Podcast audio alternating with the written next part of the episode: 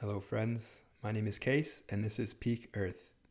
Today, I'm excited to share with you a conversation I had with James Connolly. James was the producer of Sacred Cow, the best documentary on food, health, environment, ethics, and how they all interplay and interact. This was based on a book written by Diana Rodgers and Robb Wolf. James is also the producer and co host of Sustainable Dish podcast, along with Diana Rodgers.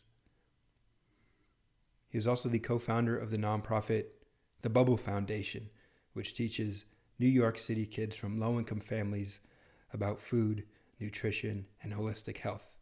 James is currently working on a project called Death in the Garden, which is a series of podcasts covering regeneration of our culture, of our food system, which will in the future be an amazing documentary that I'm really looking forward to watching.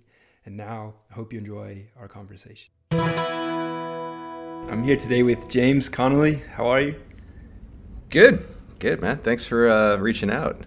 Absolutely. Really excited to have this conversation with you. You've been involved with a lot of interesting things and deeply involved. You've got a unique view and an insightful view on, on many of the things that I find fascinating. So, really looking forward to having this conversation today. Cool, man. Cool. Where should we begin?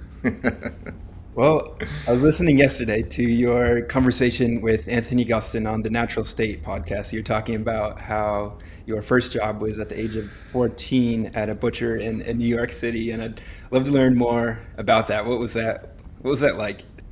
Yeah, um, you know, uh, it was probably one of the last butcher shops um, before uh, we have like now a, like somewhat of a resurgence in butcher shops in New York. Uh, there's a number of ones in Brooklyn.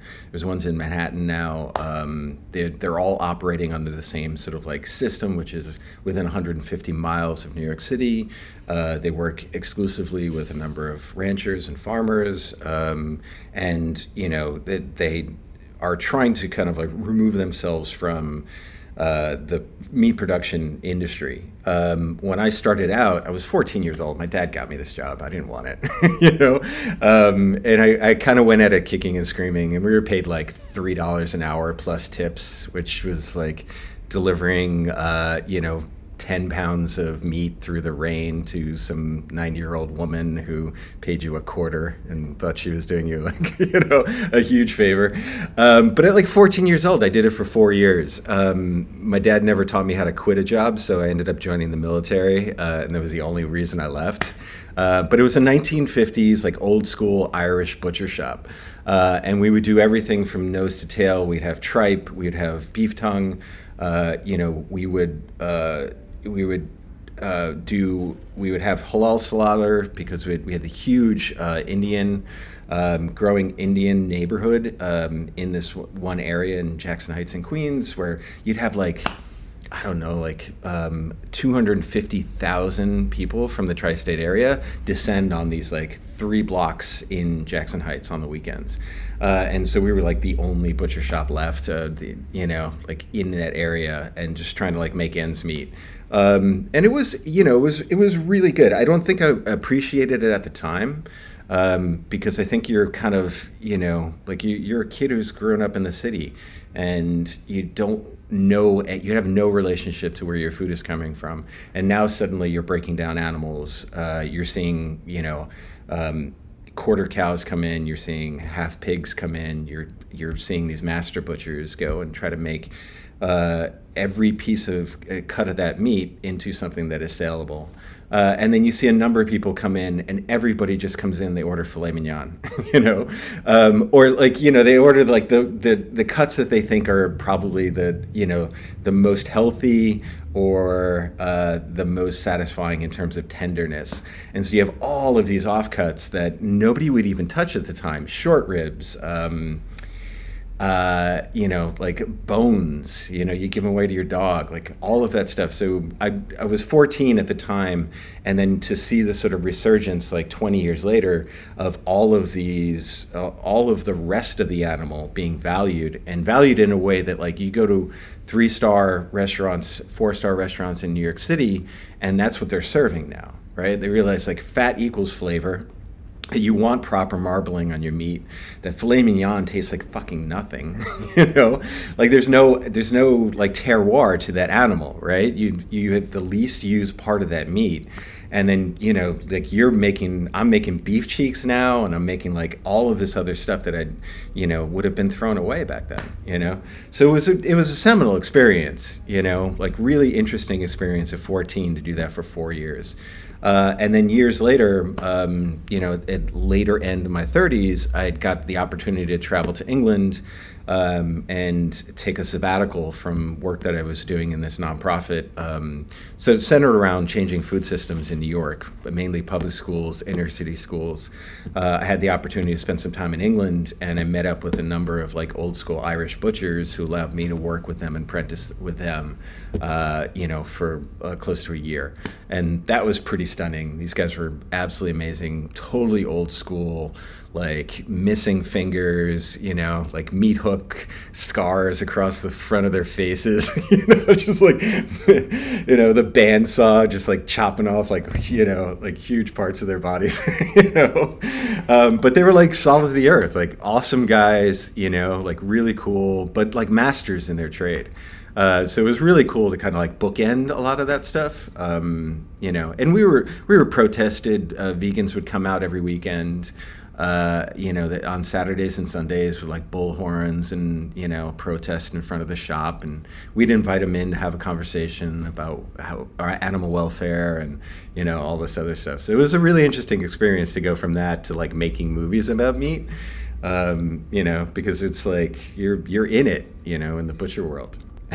the art of butchery sounds fascinating, and I haven't really contemplated it much because honestly, I'm not sure if I've ever even really seen a butchery or walked into one. They're so rare these days. I remember there was one fairly nearby um, Belcampo, but I w- wouldn't even sure if I, was, I would call that a butchery. Unfortunately, they had some struggles mm. and, and, went out of business. But um, I also think that if we were knowing what we know about health, um, a butcher that's the original health food store. You know, that's mm. those are the foods that health comes from. And now we have these health food stores that are selling all kinds of wacky nonsense you know you walk into your local health food store and, and unfortunately a lot of it is like i don't know what their top selling products would be but maybe it's like wheatgrass juice or, or some sort of like right. imitation food product. Yeah i mean that's that's 90% of new york city is like detoxing from your weekend uh, with green juices and all of that stuff. Um, yeah it's it's hard to live in the city like knowing what i know now. Um, it's hard to kind of live uh, within a, a, sort of matrix environment that is centered around advertising, marketing, finance, and all this other stuff. You're so divorced from where your food is coming from. Um, and so, you know, oat milk is the thing that everybody asks for now. It's like the you know, and just like, dude, it's just it's so triggering to like to spend your days kind of walking around a system that's always looking for the new food trend that will wait in line for two to three hours for a cronut or something like that. Um, just just total sugar high, sugar addiction, caffeine addiction, and then you know like. Uh, taking all of that stuff down at the end of the night, um, you know, with like just partying all night long and all this other stuff. So when you're when you're focusing on, um, you know, for me, like peace and happiness now is like books and literature and studying and you know trying to take care of myself uh, take care of my family, do all of that stuff to be centered around people who are just like who are working 70 to 80 hour weeks, um, you know, just to make ends meet in a city that gets more and more expensive.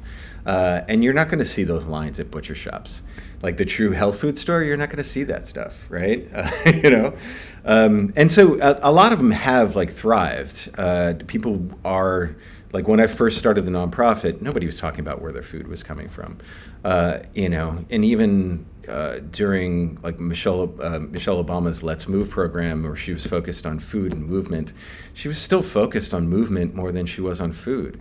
Uh, you know, so her husband is signing the Farm Bill, which is one of the biggest corporate giveaways. Uh, at the same day that she's launching Let's Move, uh, with Pepsi and you know Unilever and all of these ultra processed food companies standing behind her, uh, making a public commitment to like uh, try to assuage the obesity epidemic in America. And I was like, the dichotomy, like, how do you sit in the same room where like husband and wife are doing the exact opposite of what they should be doing, right? focus on movement like movement for mental health right so like you move for mental health you move for but if you want to deal with obesity you have to deal with what you're putting on your plate um, and adding whole grains to like public school meals was never going to cut it. Um, you know in new york now we have a vegan mayor who's not really vegan. Um, you know is so ridiculous. Like when he was he was doing his campaign uh, they went and toured his house and they looked in the fridge and there was like chicken in the fridge. And they were like what? And he's like oh that's somebody else's chicken. I'm like you motherfucker and then he gets caught eating fish every time he goes out to a restaurant so like what vegan are you you know um, but like you, so, and, and you're living in Cali, right? So Cali is like, you know, the same thing. Green juices, detoxes, like gonna live forever, gotta be pretty all the time. Like that type of like mentality um, that's surrounding it. Di- DiCaprio says you, you don't eat meat anymore, but then he goes out to restaurants, he gets photographed eating meat. You know, it's it's such a weird sort of world that we're kind of living in. This matrix of like people who are like uh, paternally telling you how you should live your life when they live completely outside of the scope of anything that the normal human being in America would have to deal with. You know? Absolutely. The hypocrisy is off the hook, especially at these higher levels of, of government. And then our food system just gets so out of whack from these foods with, with higher margins being more profitable. And then over the years, over the decades, so much momentum has built up to the fact where these companies are just so massive from selling this junk food, and the repercussions of that have led to a massive pharmaceutical industry. So now we've got these two massive industries that are profiting off our our sickness to such a high level to where yeah we've we've really formed this this matrix or this mirage that that is mm-hmm difficult to see through if, if you're stuck in it because the messaging, like you said, it's being spread by admirable people, you know, respected high level people. Uh, at least that's what they seem to be. And, and they're giving us this message that is pretty palatable, you know, on, on its face. And over time, I know I've personally experienced, I, I know you've personally experienced the health drawbacks from following this message. And we both know many, many, many, many people who have also suffered deleterious health effects from from following this message and it's wild to wake up to it and then start to think okay what can i do to restore my health and how can i help others mm-hmm. see through this mirage to re- to regain their health as well because the level of suffering that we're experiencing collectively from this mirage is is insane it, it really is and i definitely appreciate the work that that you've been doing to help folks pierce this mirage and, and see the truth and um, where are you at now with with this situation? Is it is it something that you're invigorated to get up and um, help with every day, or is it, is it somewhat somewhat kind of depressing? Yeah, I mean, you know, I think with with Sacred Cow, uh, it was really a passion project. Um, uh, the I I found Diana um, on a podcast. She was fundraising uh, at the very beginning, um, and she was primarily focused on what would have been a health food film um, you know, uh, talking about low carb diets, um, talking about keto, uh, talking about people who are actually working in communities that are, um, you know, typically marginalized and very poor communities who have massive obesity uh, problems, uh, sort of focusing on kids who are growing up in this environment that's so toxic um, to their overall health and well being. Um, and so the, the film originally was centered around that. And what we saw uh, over the course of the time that we were filming was that the, the, the health protocols that we made us afraid of eating meat uh, the sort of cholesterol hypothesis, the um, saturated fat, all of those things were kind of being walked back after years and years of experimentation. While you saw obesity rates rise, you know, you had all of these health experts saying, well, we tell people not to, you know, we're telling people how to eat, but they're just not following the rules. Well, they were actually following the rules. Um, you know, and so what ended up happening was, and the worst part is you, the consumer at the end of it blames themselves, right? They can't control themselves in a a toxic food environment. Um, and you know, um, and, and that's a it's a marketer's dream, right? You sell them something, you sell them the idea that they're you know the low fat trend like SnackWell's and these low fat foods that were just so loaded with like uh, refined sugars and refined grains, and you can't control yourself, so it's your fault, right? Um, and so, of the seven deadly sins that we still talk about, gluttony seems to be like the one that we can still like celebrate in sort of ways. Uh, and you walk to like walk through any transportation hub nowadays, whether it's an airport or you know bus station or train station, and you see people who have to move, who are typically sort of marginalized in this in, uh, in our world nowadays because they're they're moving from desk to desk, who actually have to move, and you just see the scale of the obesity epidemic, right? Um, and it's it's it's it's really terrifying to watch because you're raising kids in an environment like this and you're also trying to fortify yourself in this environment right? You're the crazy person who's like eating meat or you know is a meat dominant diet. You know, like people look at you and you're like what are you doing? Right? Um, and you know so what what you end up dealing with at the end end result of that is is an entirely um, like um, it, I want to kind of go back to your pharmaceutical analogy. So I'm, I'm re- reading a book right now called Cracked. It's a James Davies book. Um, he's an English um, psychotherapist, and he went and he interviewed all of the people surrounded around what is this sort of compendium, the encyclopedia of what we consider to be like mental disorders, psychological mental disorders. Um, and so I don't know if you remember growing up seeing like um, uh, advertisements for um, depression medications. Uh, you know, if you if you felt uh, you know sad or depressed, have trouble sleeping for more than three weeks, you may have a chemical imbalance, right? Um, here, take this pill for the rest of your life. Yes, it has horrible side effects, and yes, it's going to um, you know maybe you you know cause impotency or you know like decrease sexual uh, drive or anything like that. But this will make you happy.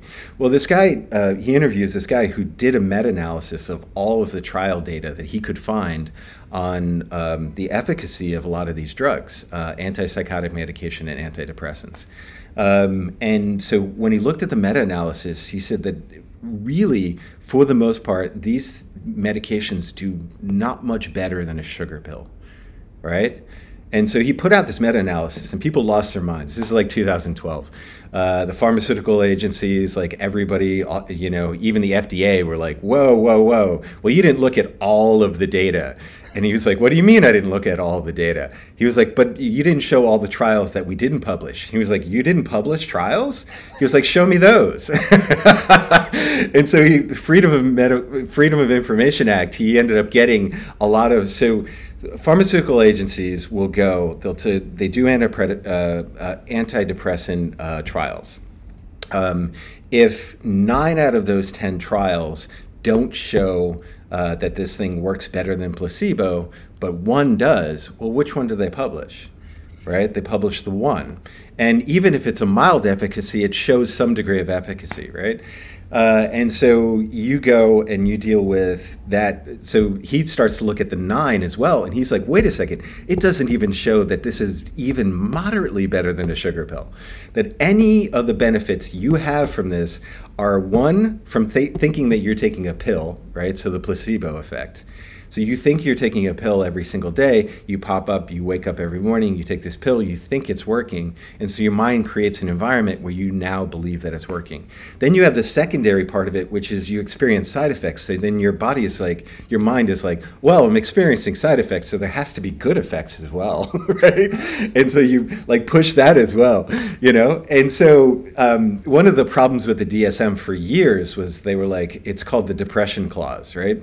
Um, so the DSM says uh, if you if you've been depressed for more than three weeks, then maybe you have a chemical imbalance. But what if what if your mother passes away? What if she dies? Um, now you're mourning, right? So how long should mourning last? Uh, and so they always had this depression clause. If you have an event in your life that causes you uh, to be depressed, um, so a traumatic event, right? Somebody in your life passes away uh, or something like that, what is the maximum period of time before we decide you have a chemical imbalance, right? Never mind that most people are doing jobs they don't want to fucking do, right? So they're not doing jobs that they want to do. So if you have a lifestyle that's depressing, that's okay. You have a chemical imbalance. if your mother passes away, uh, all right, well, you have some trauma. And so they couldn't square this circle for a long time because they had this depression clause that was centered around uh, mourning. Well, so the newest DSM, uh, what, how did they reconcile this? They got rid of the depression clause. They were like, listen, if you're depressed at all, if you're having trouble sleeping at all, we're just going to say you have a chemical imbalance because everybody should be fucking happy nowadays. right? And so like you just look at that world, you know? And so you have you have a you have the food environment right? Which is always getting you to look up like the new novel food. 40,000 new products are entering our shelves that are competing for your attention, all of which didn't exist 100 years ago. Then you have all of the chemical factors that go into creating, you know, any number of uh, different, you know, metabolic dysfunctions that happen in your body. Uh, you have a sugar laden, ultra processed food environment. Now you feel terrible all the time. You have problems waking, you have problems sleeping at night. Uh, well, we've got this thing. It's a sugar pill. It's in essence is a sugar pill, but you can take this just to keep going. You know, and but uh, unfortunately, it's slightly addictive, and you have to take it for the rest of your life. yeah. Right. And yeah. you're just like, what are we doing? it's a big question. It's a yeah. big question, and uh, man, it's it's so so deep and and disturbing considering how many Americans are on are on these pharmaceutical interventions. Not to mention how many school shooters uh, were on these. Every single one, isn't it? Like every single. Mm school shooter has has been on one of these antidepressants. Meanwhile, what are we what are we doing about the root cause? Absolutely nothing. And, and if we think about well, what are some less invasive quick fixes? Exercise is a big one that you could go for a walk every morning. I'm pretty sure omega 3 like a cod liver oil supplement has outperformed any depressants even something like creatine i've read shows some high mm. potential and that's just like a scoop in water and there are benefits beyond cognitive enhancement with with the creatine supplement. And if we think about the the root cause of like, hey, what is causing all this depression that we're experiencing? Yeah, I think a lot of Americans do have meaningless jobs and, and that's definitely a contributor but the, the food as well you mentioned all these new food products imagine if a new food product had to advertise the way pharmaceuticals had to advertise you'd have you know hey here's this new snack it's it's this cheesy cracker shaped like a fish. Um, it, will it'll give you some calories, but hey, by the way, it may contribute to obesity and depression. And it, but hey, it's the snack that smiles back, goldfish. You know, give it to your children. Yeah, and they they taunt you with it, right? So you see, like Lay's will be like, "I bet you can't eat just one," right? Yeah. Um, right? and so they they know they've created an ultra uh, addictive substance. Um, you know, they were using the same science that the cigarette industry was using. Um, you know, they, they knew how to create addiction. Um, and, you know, one of the bigger problems with uh, the way these companies operate is um, we don't produce enough children uh, for them to be able to make quarterly and yearly profits. Uh, and so the Wall Street will punish them if they're not doing that. And so what they what they're constantly trying to do is get the same consumer to, to overconsume. Um, you know, Oreos. Um, so they, they have a very specific mechanism. Uh, they have initial taste and uh, taste sensation that happens and occurs in your mouth, right? Um, it's a perfect combination of sugar, fat, and salt. Um, and what it does is while you're chewing it, you don't even really need to chew it, right? Uh, it's going to dissolve in your mouth. Uh, and so there's no real sort of um, mechanism that your body recognizes this as food because it's already pre-digested. Um, you know, Kellogg even talked about this in the 1890s. Um, part of the reason why he was trying to deal with all of these people who had all of these gastrointestinal disorders was he his answer to that was cornflakes. It's a pre-digested food, so he'd grind it up, he'd masticate it, he would dry it out, um, and he would sell it to you. It, he sold it as pre-masticated food. Um, and so, you know, you look at the origins of a lot of these foods, and you say, well, this is the so so what happens within your body? You never reach that point at the end of your intestines where you get that sort of satiation, um, the sort of ghrelin to uh, ah, I always forget it's the the other one. Uh, um, you have this uh, mechanism at the end of your uh, intestines that that produces satiation. That's why they always say wait 20 minutes for uh, between uh, going up for seconds, because you may actually be full if you're eating real food, quote unquote. If you're eating real food, you might actually be full, but your body just hasn't recognized it yet. Um, and so, like, think about those things. So, so they they give you this pre-masticated food. Um, it's already your body immediately absorbs it. You know, huge sugar rush, uh, and an hour later, um, your body says, "Well, I'm I'm I'm still hungry." Um, and so, what they need you to do is just overconsume, um, and that will that will bleed into quarterly profits and yearly profits for them. Um, and for years, they thought that uh, they couldn't break um, this um, it, I don't know if you spend a lot of time around kids, but um, kids would overeat. They go to a birthday party, they'd overeat. They wouldn't eat dinner. Um, if they overeat at one meal, they wouldn't eat all that much. Um, part of parenting nowadays is like, my child might starve, you know. But they, they had an uh, they had this mechanism that would say this is this is how many calories you're going to consume during a day, uh, and you're probably just not going to be able to consume much more than that. Uh, and for years, the processed food industry couldn't break that.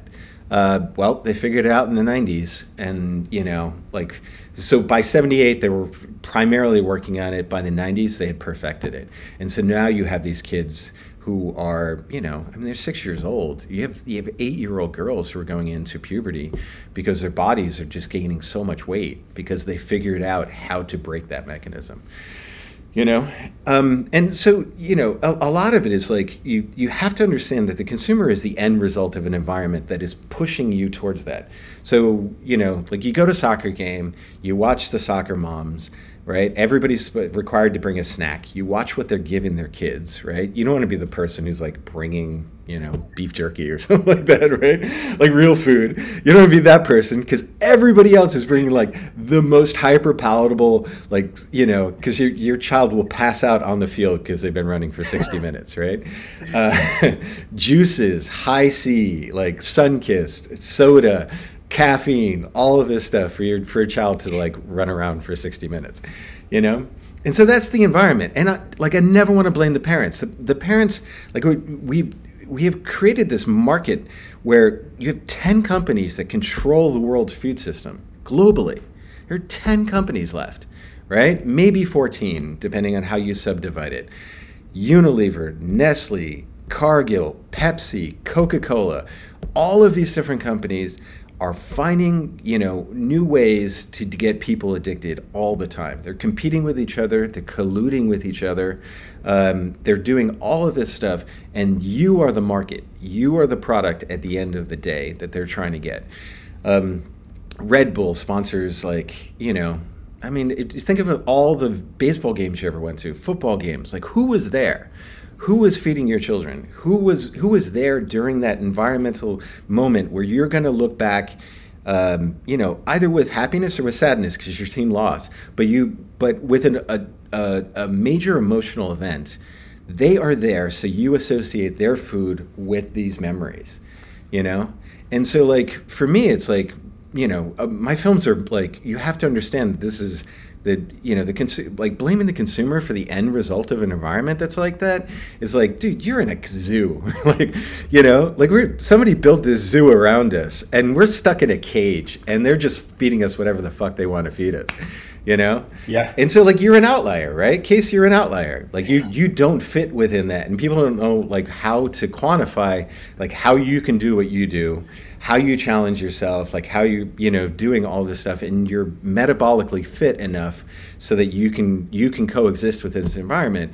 But I, will tell you, it has to do the same thing to you as it does to me. When you walk around and you see people, uh, families who are like whose kids are you know you're just like dude like you know you we have kids getting knee replacement surgery at nine years old. It hurts. It hurts, and it's heavy and it's wild how successful these multinational corporations have gotten. They've become so huge and they've become so effective at manipulating our minds to selling us more and more addictive food.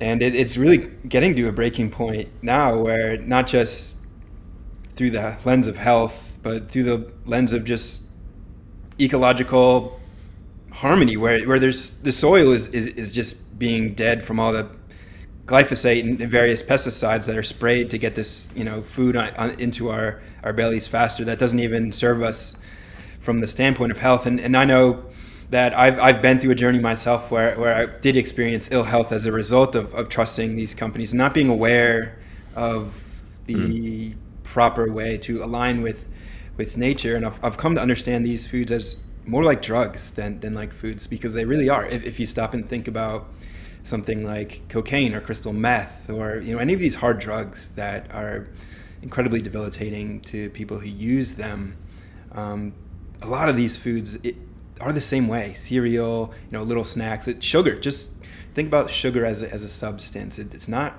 really not nourishing. It's addictive and and that's the definition of a drug something that's that's providing no value and, and is addictive and it's once you look at it in that way it becomes crazy that kids are eating cotton candy at a baseball game because they're they're definite they're doing drugs. These are edible drugs that these kids are doing. We wonder why they have to get knee replacements at nine. Meanwhile sugar is incredibly corrosive to the entire body mind system. So it's something that i'd like to see more people become aware of hey this this food these these things we think of as food it's not it's it's in no way nourishing. It's absolutely an addictive drug and it's damaging. It's incredibly deeply damaging. Yeah and you know i think that there's i mean there's so, so many tangents we can kind of go into that. I, I think part of it is like um, I, I do believe that our environment uh, now whether it's community based or anything like that is is is centered around disconnection um, and disconnection um, is one of the easiest way to lead people into addictive behaviors, um, because uh, you know we we spent ninety nine point eight percent of our existence living as hunter gatherers within within groups.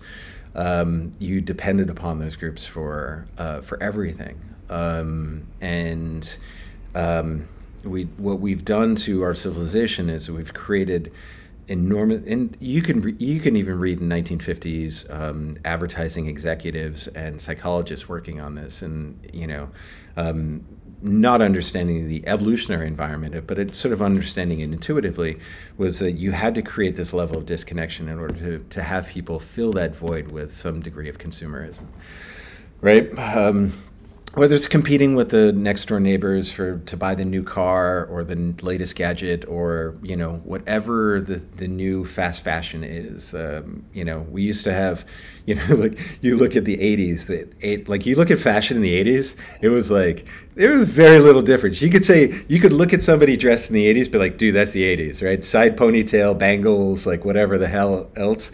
You're like that's 80s that was a decade worth of clothes right and now we do that we do that seasonally. We do that four times a year sometimes right? We are constantly changing. We're trying to convince people oh you know like peg leg pants are in but now it's bell bottoms. Now it's peg leg again. And you're just like people are like what the hell is going on here you know?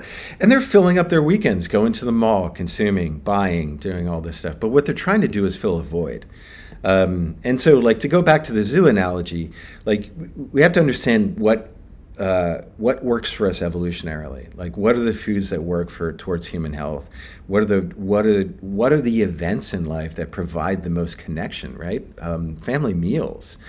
Um, I used to tell a story um, when I was um, working at the nonprofit. Um, I get in front of families, um, and we would do these family meals. Uh, we had all the families would come together. I would cook food, you know, for like you know 150 people um, and I would sit down, and a lot of them were first generation immigrant families that wanted to get into the American dream. That you know, um, but the so the National Honor Society did this um, poll. They were trying to figure out exactly. National Honor Society are are kids in high school who get typically on average over 95 or above in in all of their academic or most of their academic subjects, uh, and they get inaugurated into this like national program um, called the National Honor Society. So that they were trying to figure out like what was there a common denominator for people who did really well in school um, you know, you have first generation kids, you have racial differences, gender differences, differences in income, all of these different things. None of them were parallels. The only parallel that they found was that they actually had family meals. Uh, they sat down. Um, you know, majority of these kids went went home and had a family meal uh, together. Um, and you know, like you go through the same. What did you learn in school today? Nothing. you know, like all that bullshit. But the kids know that you care because you're you're making a meal and you're sitting down with them. That level of community um, is enough that you know you can actually decrease uh, drug addiction rates. You can work on, you know, teenage alcohol, uh, trying cigarettes, all of that stuff, just with a family meal. Um, and people like that's something you know that is tenable. It doesn't have to be. It could be family breakfast if you don't have time at the end of the day. Um, you know those those are the mitigating factors. But like trying to get people to sort of um, realize like the level to which uh, the American worker is so fucking like overwhelmed, right? Least vacation time in the world, no guarantee of health care, right? No guarantee of like a- adequate health care that's actually going to deal with long term problems as opposed to short term solutions. Um, you know, we, we don't travel outside the United States. We have no idea what the US looks like, you know, like from other people's perspectives.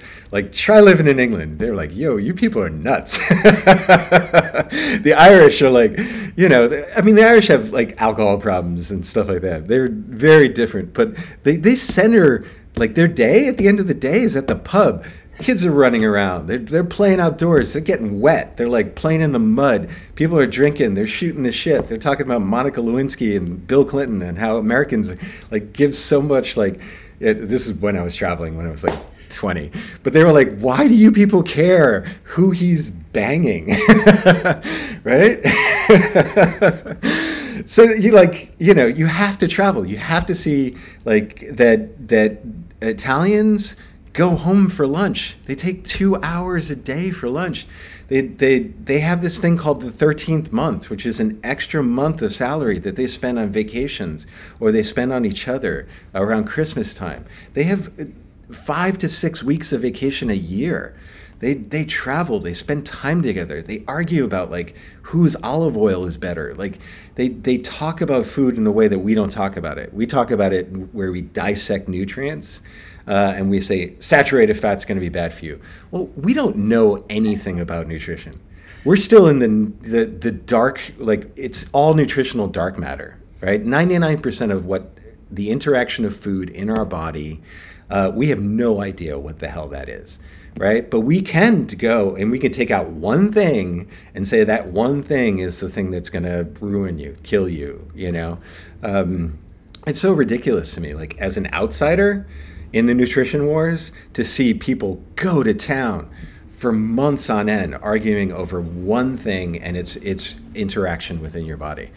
I'm like, come on, guys. Like, you know, we have 14. We like we have 14 um, antioxidants in thyme in the herb thyme alone. 14 like that we know that we can measure. All the other ones, we don't know what they do. We're like, whatever you know, but we're going to focus on that. Right, resveratrol from grapes. That that is going to allow you to live forever. Like, no, not really. In maybe in rats, you know. you know, and so you wonder, like, people walk away confused. They're like, "Fuck you, people," you know. Like they're like, "What are you talking about? Resveratrol? I've never bought resveratrol at the market." You know, like, what are you talking about? right? Um, and so most consumers are just like, tell me what to eat. And you know what? Most of them have. They've decreased red meat consumption. They moved over to margarine from butter. They stopped trusting what their grandmother fed them. They stopped trusting ancestral wisdom on how to deal with like sickness with bone broths and all this other stuff. They stopped trusting this because they had experts sit down and tell them this is the way you're going to live forever. And as they were getting more and more obese and getting chronic metabolic conditions that were associated with their food, then at the end of the day, they were blamed for it because they weren't adhering to you know a process that they were they were told was supposed to work for them. You know, and it's so sad to see that generation of like 60, 70 year olds like grow up in this environment where they were promised all of this stuff. Um, you know, and they're genuinely pissed. Why wouldn't they be pissed, right? Yeah, that that sacred rage is is stoking some fires of change, but but not enough. It's we need more energy, more passion behind this, more creativity as well. And, and the film that you helped create, Sacred Cow, is one of the among the best films, documentaries in the world of ones that are sharing the truth. There's so many out there that are spreading lies and, and manipulating people. I think um, you shared the name of man, Jim Greenbaum, who's kind of behind all these films and, and funding them. Oh, and, right. And um, it, it seems like, how, how did you get involved with Sacred Cow? What was your experience like in making that? I know you were a producer on a film. What what does a producer do, and, and what are you working on now? A lot of questions. Uh, yeah, yeah, yeah. Us out there, but um, yeah. So I, I always uh, I always implore people. Uh, IMDb is a is a website that you can go to. Um, uh, whenever your new vegan film comes out. Uh, you can see who the producers are in it. Um, producers are very different. Um, some are very hands on. Um, they they deal with marketing. They deal with uh, budget. Um, they deal with fundraising. Uh, some will provide money as well. Um, our, our company, Archer Gray, would provide finishing funds for films. So you have all of these artists, right? Um, they, they've been working on a film for three or four years. Uh, they're 70% complete. They want to get color correction. They want to get editing help. They want um, they, have been living in this project for three or four years. They don't necessarily know whether or not they're making a coherent argument, uh, and so we'll we'll come in at the end uh, and provide the funds for finishing, and then all of the help to sort of maybe get them into the festival circuit, or uh, and then you have to sell the film afterwards. So the producer is like got his hands in many different elements of that. Some are totally hands on in the project all the way through. Uh, and then others will just provide funding. Um, and there, there are a lot of crowdfunding for uh, product producers nowadays, where uh, a film is trying to get it finished, and you know you give five thousand dollars and you're an executive producer on the film, right? So, um, so it's it's sort of a nebulous definition, like what a producer is. But if you go on IMDb and you look at the producers for a lot of say vegan films, uh, you will find some of the people will show up again and again. Uh, Jim Greenbaum is is one of them. Uh, he is an ethical vegan. Uh, he made a ton of money, like $300 million in the telecom industry. Uh, and so he's been able to leverage all of that. He has one single minded focus, and that is the ending of animal agriculture. Uh, he works for Mercy for Animals. Uh, he's a large donator to any number of different groups. Uh, you will find him on most of them. Um, I don't know if he has any editorial process, like if he tells them exactly what they should be saying, um, but he is funding vegan centered films, and he has a lot of money towards that. Uh, Mohammed bin Salman uh, is one of them. He did Eating to Extinction. He is vegan, but he's also a Saudi prince. I mean, these these guys grow up with so much wealth. It's like you you couldn't even understand the level of wealth. Like, you know, like it, it's just so off the charts. That, you know, but he he is vegan identified and he he promotes a lot of vegan causes. Uh, he's an executive producer on that, and so you have billionaires telling us exactly what to eat, uh, and hundred millionaires as well. Um, so, and that that goes into marketing budget. That gets gets you so that you get Game Changers being like one of the most successful, you know, documentaries of all time. I'm like, yeah, because you paid for it, right? Like documentaries are hard, right? Documentaries are like I'm competing, trying to tell a narrative story uh, about like our perspective on meat consumption, but I'm also competing with like aliens built the pyramids and you know like whatever else is out there. It's like they're all considered documentaries, um, and there's no like governing body of documentaries that verify the the truth of any of it, right? Um, the girl, uh, the the journalist who reviewed Sacred Cow, uh, not Sacred Cow, um, Kiss the Ground uh, in the New York Times, I think was just out of college. And the only thing she said was, here's a film that just came out that talks a little bit about regenerative agriculture and also has Woody Harrelson and, you know, some supermodel in it, right? And that's it. Like that's the review, right? So you're talking about the entirety of talking about animal like uh, no, just agriculture in general. They try to go to the entire history of agriculture. And she's like oh yeah woody harrelson like narrated it. And i'm like what? You know? So all right. So that's the producer. Um, so Sacred Cow for me was a real passion project because I had been working in the nonprofit sector for a long time. And uh, we were a vegetarian nonprofit because we were going into schools and we say, what's the problem that's on this plate? Right? It's a lot of junk food. And so meat isn't necessarily a problem. Um, but what else are we going to fill that plate with? Fresh fruits, vegetables, cooked in house. Like we're going to do that. So we're going to be ve- vegetarian identified because it's a lower percentage of um, food that's eaten, um, you know, in in the American diet, and most of that's potatoes in some form or other. Um, so we're just going to focus on that. And so we did a lot of, um, you know, gardens because kids kids have a hard time trying trying novel foods, but you can create an environment in the classroom that's positive peer pressure that'll get them to try things. And we were working with kids who were on the autistic spectrum. We were t- working with kids who grew up in uh, foster care. Um, you know, we were working with like th- some of the poorest congressional districts in America. And w- what we found is kids weren't actually the problem at all. Um, but what I found was with the organizations that I was working with over the decade was that there was this palpable shift that was happening in the way we were talking about food that was then blaming meat again right? So we have to remove meat from the plate and we're just going to feed these kids vegetarian. And i was like wait a second. This is ridiculous. Um, and so um, so I started to kind of push back on that, and I, I was like, where is this coming from? It's coming from academia. It's coming from these um, Columbia University. It's coming from larger sources outside of this, um, who were trying to shift away from animal agriculture, um, and they were doing an experiment on children, right? Because these are kids who have no choice. Um, you know, they're getting 60, 60, 65% of their meals from the DOE um, and they have no choice. And meat is typically the most expensive thing. So it's like, of course, we're just going to remove that. We'll save money, and then we can convince these kids that meat was the problem. And you know, we had meatless Mondays, and now we have vegan Fridays in New York, and so we had this all of these different people descending upon kids in the inner city, saying, you know, we're just going to take this away from you.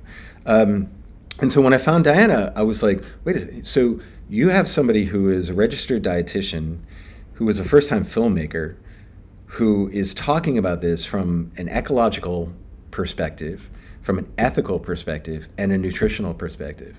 You know, because everybody's in their own wheelhouse, right? So you have like people who are arguing the the climate change environment, the water, you know, water usage for beef, uh, any number of different uh, land use. Uh, you have all of these different people who are focused on these single button issues, and then you have this one director who comes who said, "I'm going to try in 90 minutes to dismantle all of these arguments." Poor woman. I mean, it was really hard. You know, traveling the world, like trying to find the experts in this field who are going to break this down in a way that if you're not associated with uh, animal agriculture at all, you're going to like, "Oh yeah, this kind of makes sense." Like it's not the water that comes upon the land it's how much that land can absorb the water so that things can grow back. You know like if you're if you're building an environment where if you tried to create a perfect utopian environment for food what would that look like? Um, if you were trying to restore soil what would that look like?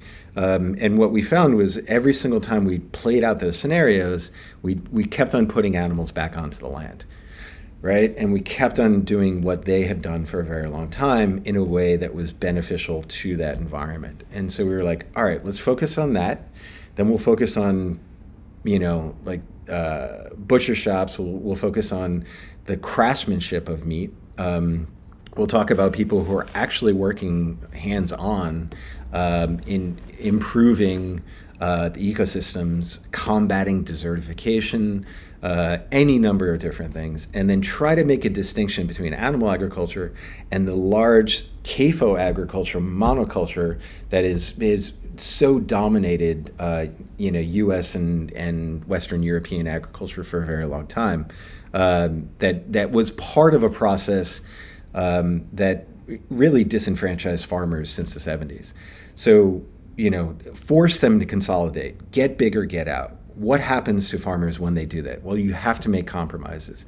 You have to house 50,000 chickens because you're only making a quarter off of a $24 KFC bucket of chicken.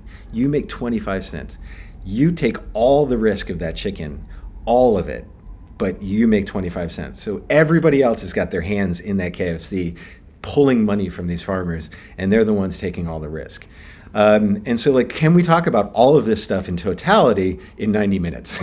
you know, so it was really hard, case. I mean, I'm telling you. and then to, to put it out into the world, like during COVID, and put it out into the world where the film festivals were like, yeah, but the world is going plant based, so this is not the messaging that we want, you know. And we knew that we it was going to be problematic. We knew we could talk to you we knew we could talk to people who you know, like cared about the these issues. Um, but we wanted to reach a wider audience because there's so many people who just don't have the time to dive into, you know, 10 years worth of agricultural history, nutritional history, you know, plant-based movements, um, Seventh-day Adventism, religious ideological movements, ethical movements, like all of that stuff. You don't have a decade to dive into all of this stuff. So here, just take 90 minutes and like, let's hope. right? Yeah, and it was it was great. I know the book as as well is, is is exceptional. So distilling and it's it's packed. It's packed full of information and it's like 300 plus pages, I, I believe. So distilling that into a 90 minute film is it's got to be incredibly challenging, and especially in, in the climate where there's so many oddly anti-meat voices because we we both know that meat really is the healthiest thing that we can eat. And, and it's been proven over the past five to 10 years. I've seen a huge change in understanding of that, primarily from the momentum from the carnivore diet. People are eating only meat and they are healing, they are cha- transforming their health. So, uh, on it, all you have to do is look at that. Okay, obviously, meat is not unhealthy. If people are healing from ulcerative colitis that they've had for 10 years, they've been taking medication yeah. every day, they eat only meat and they're off all meds, they aren't suffering any symptoms from ulcerative colitis, which a doctor will tell you has no cure. Meanwhile, you're eating only this mm-hmm. thing that is unhealthy and you're healing it. How, how can that be?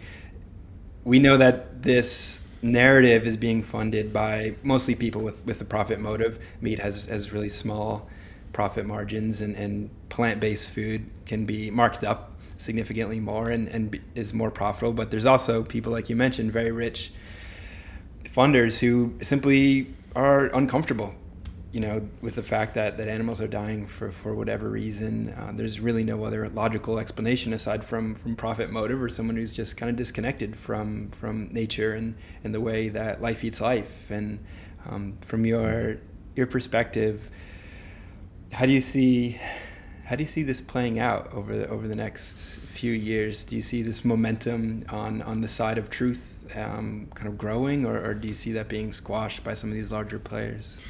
Um, I mean, it, will it, it's definitely going to be interesting. I I have found uh, there is a sort of um, uh, a growing cadre of people who are. Um, so what has happened? What what has happened in the argument uh, about meat? Um, I find is actually kind of profound. Um, so, um, and, I've noticed that the the people who are pushing back really hard against the vegan agenda now are people who are um, who have studied the history of conservation and colonialism uh, in places like Africa and um, you know it, uh, with pastoral and indigenous groups um, in Central and South America, uh, as far as uh, up as in the Nordic as well. So you have these people who are primarily focused on indigenous rights um, you know, the, these people who the who actually guard like 90% of the world's biodiversity. Um, these people who have studied them and advocated for them, who are activists for them, who have actually gotten into this melee because they, they are saying the same thing. They say the people who are pushing a plant based agenda are also the same people who are uh, forcibly displacing indigenous people, all in the name of this idea that we have to decarbonize. Um, and lo and behold, a lot of the places that indigenous people uh, have been excised from also contain minerals and mining and you know lithium and all of the rare earth minerals uh, and materials that we need in order to decarbonize. So this is a new form of colonialism, and so now you have this whole other group of people who are not really particularly interested in the diet wars who were like, what the hell is wrong with you plant based people? you know, like it, you know. Um, and so I do think that that movement um, is is growing in sort of weird ways, right? It's sort of like getting sort of pushback uh, from uh, sources who I wouldn't have expected even just a couple of years ago. Um, I do think that the people who are uh, the academics who are fighting this are doing a really good job. Um, I wish that the people who are doing these fundamental shifts in their health, uh, low carb community, and um, uh, the carnivore community would get more and more focused on regenerative agriculture. Um, there are there's a growing number of people who are doing that. Um, the meat mafia guys are actually doing a really good job of that. Um, they they're looking at farmers and trying to connect farmers to this because at the end result of that, if you're talking about disconnection, right? Everybody's saying we're so disconnected from our food system. Well, if you're low carber and you go to the supermarket and you see meat on those shelves and you're not thinking about where that meat came from, there may be a day when that meat is not there, you know and that is because the profit margins for for ranchers um, and farmers is so low. Um, Rethink X, which is um, a sort of weird offshoot group, a consulting group. Um, he's you know he's a really wealthy guy um, who primarily focuses on like paradigm shifts. Uh, you know, plus ten years. Um, most of his predictions are wrong. I don't know why people follow him, but he, he actually made a really interesting point. He said that because those profit margins are so small, any disruption to the system means that the entire system could collapse, right? And so these guys are looking forward to that. They're looking for the level of disruption that they can create that'll collapse the entire system. And that collapse will happen at, at the rancher, uh, at the rancher level uh, and that collapse will happen at the consumer level. Um, and so, you know, when we talk about the meat industry, we're talking about meat packing, which is where most of the profits are made. Uh, I don't know how much of those guys are actually even paying attention to any of this stuff. You know, they're billionaires. They don't even know what the price of steak is. You know, JBS. They asked the, you know one of the sons who uh, they were like, "What is a you know, ribeye these days is like, I don't know. I haven't paid for any of this shit, you know, for like generations at this point, you know. I'm like, dude, it's your job. Like, this is your JBS, you know. He's like, I don't know what a steak costs, you know. I'll tell you what my yacht costs, right? He's like, I know what my yacht costs, six hundred million dollars. Um, you know, so like I, I look at all of this stuff and I'm just like, all right, um, you know, I, I want to go back to one of your questions before. So after Sacred Cow, I was like, oh god, d- documentaries they fucking suck. Like it just sucks to like work so hard on something and then you know you can't branch, you can't break through the like all the rest of it. Um, and so I was just like, I'm gonna take a break from docs. Um, I met these two uh, young artists, uh, filmmakers who had just begun a project uh, called Death in the Garden uh, Jake and Marin, um, and uh, and they were like putting out some really amazing interviews, and I'm like, who the, who the hell are these people? Uh, and so I reached out to them, and I was like, you know what? Like, what would it take to get you guys so that we can make a film um, that's going to talk about some of the other stuff that's actually happening, this sort of global, the green colonialism that's actually happening. But like, let's center on food again because we're still in the agricultural revolution. When we teach history, we're like, oh, this happened 10,000 to 15,000 years ago. The agricultural revolution is what we're in. Like, none of this occurs. You don't have a Tesla without food. You don't have, you know, JetBlue without food. You don't have, you know, nothing. None of this exists without food. Um, and so, can we talk about an agricultural revolution from the pers- perspective of civilization? Like, what is civilization in this perspective? Um, and like, let's get to see if we can talk about this from like a, a thirty thousand foot Martian anthropologist view of what the world is. Um, and what we have done since the agricultural revolution is we have turned the biomass of this planet uh, into food, right? And we've grown civilization around it so much so that we don't actually think about where our food comes from anymore, right? And so that's the 30,000 foot view is that you can have people like Michael Bloomberg running for president who's like, you know, he shits on farmers. I'm like, Mike, you spend three days without food and then like shit on farmers. Like you, New York City would have is three days worth of food. Say apocalypse happened, you know, some huge traumatic event. Three days to feed 11 million people. Otherwise, we run out, right? That's what cities are. They're monocultures, right? Yep. They're monocultures that are part of this zoo that are fed the foods that come in.